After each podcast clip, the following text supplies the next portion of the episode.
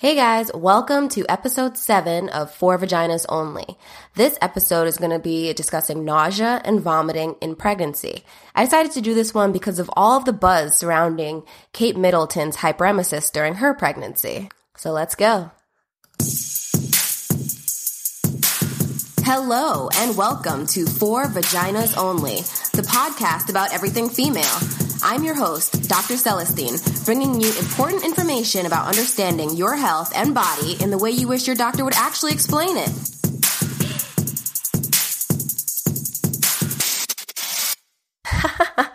I just love that intro music. It just makes me bounce in my seat. Does it do that to you guys? Let me know. Anyway, so nausea and vomiting in pregnancy is very, very common about 50% of women actually experience some symptom of nausea and vomiting during their pregnancy.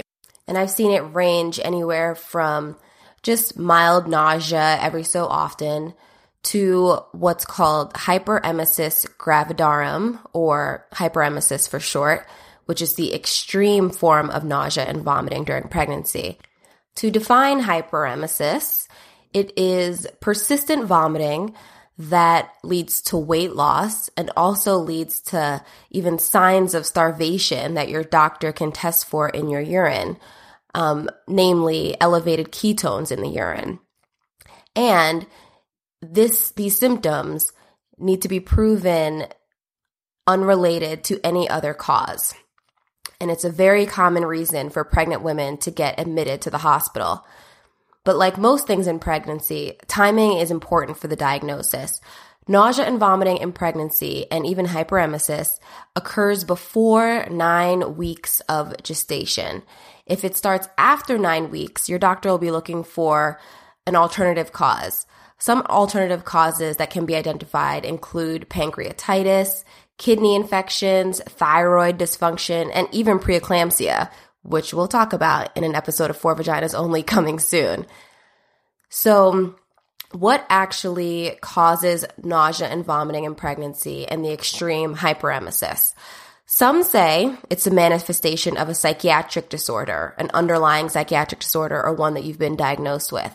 I'm not sure if I'm fully convinced of that in every case. What I do believe is that it's related to your hormones. Hormones, hormones, hormones, right? In pregnancy, in just your period, hormones are something that women kind of just have to deal with. And in this case, it actually causes or can cause nausea and vomiting and hyperemesis in pregnancy. The hormones in particular that cause this are HCG, which is human chorionic gonadotropin, and that's actually the pregnancy hormone that is tested for when you, you know, pee on a stick for a pregnancy test and also estrogen, our favorite. Similar to estrogen in birth control pills, elevated amounts of estrogen, higher doses of estrogen in pills can cause nausea and vomiting in some. So higher estrogen in pregnancy can do the same thing. Now, there are some risks, um, some things that you might have that could increase your chance of nausea and vomiting, and especially hyperemesis in pregnancy. For one, if you've previously had hyperemesis in pregnancy, you have a higher likelihood of having it again. Another thing is genetics, those pesky little genetics. If your mother had hyperemesis, your sister had hyperemesis, or severe nausea and vomiting in pregnancy, you have a higher likelihood of having it as well. Also, if you have a history of motion sickness or a history of migraines, those can increase your chance of having nausea and vomit, eh, nausea and vomiting and hyperemesis in pregnancy. Now, nausea and vomiting can be so severe that women can decide to terminate their pregnancy due to it, and it can also lead to major depression during pregnancy because it's just very uncomfortable, very saddening. You can't really go about your life how you would want to. So, with that being said, nausea and vomiting in pregnancy is not something to just overlook because you think, oh, every woman gets it, every pregnancy has it. The earlier that it's identified, the earlier that it's treated, the less likely you are to progress to severe nausea and vomiting and hyperemesis, and the less likely you are to become hospitalized because of this. So I definitely encourage every woman out there, if you have nausea and vomiting in pregnancy, to talk to your doctor. And not just, you don't have to have the vomiting part. Even if you have severe nausea, talk to your doctor about it because there's things that we can do to help you. Okay, so obviously, if you're pregnant and listening to this or planning on being pregnant in the future or just curious, you're going to want to know how does this affect not only me, but the baby. So, nausea and vomiting in pregnancy can possibly possibly lead to babies that are born with low birth weight or can cause a premature birth. But interestingly enough, nausea and vomiting and hyperemesis in pregnancies have a lower rate of miscarriage than those without these symptoms. That's because the high pregnancy hormones that are causing your symptoms are actually indicative of a healthy pregnancy. So go figure, you're suffering, but it actually means that your pregnancy is healthy.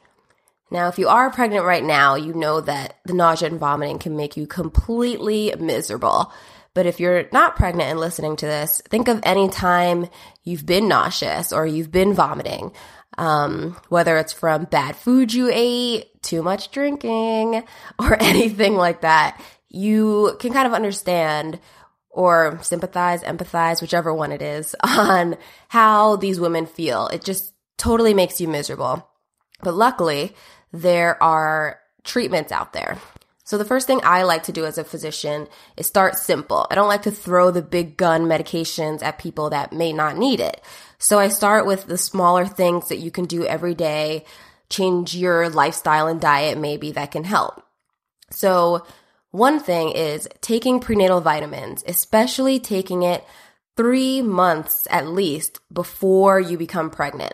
Studies show that there's a less likelihood of developing nausea and vomiting if you do this. So that's one great thing or one great benefit of prenatal vitamins. Another thing is to avoid the things that make you feel sick. Sometimes it can be a certain odor or fatty food, spicy food. It could even be lights, flashing lights, little things around you. So identify what those triggers might be and do your best to avoid them. The other thing I tell people is to eat small meals. Sometimes when you have a very full stomach, it can increase your chance of just being nauseous in general. If you're full stomach and you kind of have a baby growing in there, you have your hormones going crazy. I mean, just think about it, right? So I advise eating small meals every one to two hours to avoid having that full stomach and hopefully prevent or at least lessen the nausea that you feel. Also, eating bland foods, things with not too much flavor. I know, I mean, I'm Caribbean. I love flavor. I love spice. So it's hard to avoid that sometimes. But when you're really sick, you know, you really, you have to try anything you can. So eat bland foods can help avoid the nausea. In addition, there is ginger. I love ginger. I think it has a lot of great benefits. Um, and one of the benefits in pregnancy is that it can decrease nausea and vomiting. Ginger tea, ginger candies, all of those things can decrease your symptoms of nausea and vomiting. Some also say that acupressure and acupuncture can work for them. So those are all things to try before we start with the medications. But obviously, if those things aren't working, if you continue to have the symptoms despite that and medications are necessary, we'll go to that step. The initial medication that I give is actually a vitamin, and it's called vitamin B6, and it has been shown to reduce nausea and vomiting when taken regularly throughout the day. Even more so when it's combined with a medication called doxylamine which is an antihistamine. Other antihistamines you might know are Claritin and Zyrtec, which are usually used to treat allergies. But your doctor might add doxylamine to your B6 in order to amp up the medication and decrease the amount of nausea and vomiting that you're experiencing. It's actually been shown that both medications together significantly reduce nausea and vomiting in up to as high as 70% of women who suffer from it. So it's definitely a great alternative. If you guys remember, not in the too distant past, Kim Kardashian actually got slammed a lot um, from people and also got reprimanded by the FDA because she promoted the medication called Diclegis, which is a combination of doxylamine and B6 in one pill. And she didn't talk about the um, important risks and the safety aspect of the medication.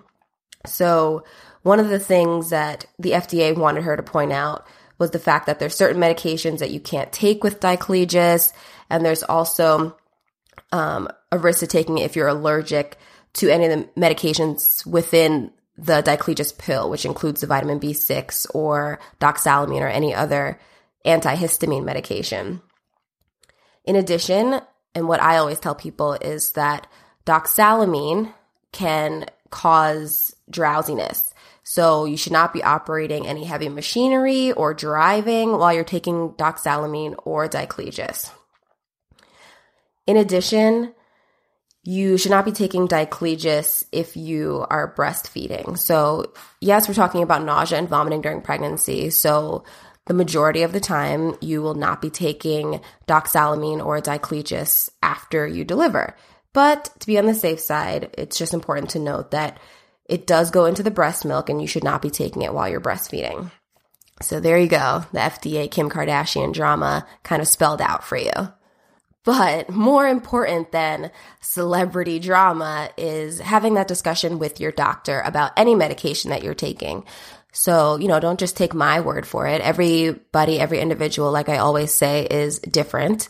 And I can't possibly cover every possible reaction that can happen with a, medication when it comes to you because I don't know all of you. But I wish I did, but I don't. So, any medication that you're going to try, make sure that you have a discussion with your doctor before you try it, especially during pregnancy. And sometimes the changing your diet, the acupressure, acupuncture, vitamin B6, doxylamine, you know, sometimes they don't work. They don't work for everybody. Your doctor might then jump to general medications that are used for nausea in the general public, such as Zofran or Reglan. Now, some studies show that there's an increase of birth defects with Zofran, especially when it comes to fetal heart anomalies if used in the first trimester. But the overall risk is still quite low for that. And just like any medication, you have to weigh the risks and the benefits. If you are severely nauseous, severely vomiting, not able to tolerate any food, any liquids, that affects your pregnancy as well. Um, and if none of the other medications work for you, your doctor might recommend starting you on Zofran. So have that discussion with them as to whether the benefit is worth the low risk. Also, steroids might be an option as well, but that's also not without risk. So discuss that with your doctor if it comes to that for you. But like I talked about briefly just a second ago, if you cannot tolerate even liquids without vomiting for days and days on end, or even one day or two days, it can affect your pregnancy. And if you can't hold down any medications that can help you with these symptoms, then you can no longer be treated as just an outpatient going to your doctor's office. And the majority of time, you will need to go to the hospital. Hopefully, it never gets to that. That's why all of these other steps need to be taken as early as possible during the pregnancy. So do not in- ignore nausea and vomiting in pregnancy and brush it off as just, oh, that symptom you see that everybody has on TV and whatnot when they're pregnant. Discuss it with your doctor because early treatment can prevent hospitalization and can prevent complications in your pregnancy. So now we've come to my favorite part of the episodes that I do. Myth, Myth versus, versus fact. fact. fact. Okay, so the first question. Nausea and vomiting in pregnancy is usually referred to as morning sickness. So that means it only happens in the morning right? Is that a myth or is that a fact? Well, it's a myth if you haven't kind of realized that from all the stuff I've said earlier in this episode. I'm going to clarify it here. Morning sickness is just a term that's kind of used in the media.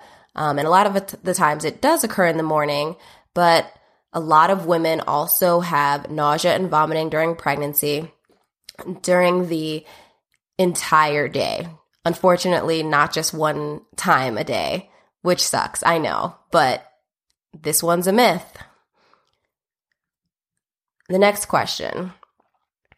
If you have nausea and vomiting in your pregnancy, that means you're having a girl.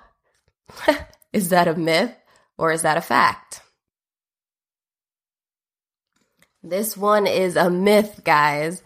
I can't even count on two hands how many times people have come to me with different things and trying to figure out whether they're having a boy or a girl. Whether the heart rate is high early in pregnancy, the shape of the belly, uh, the shape of the breasts, etc., etc.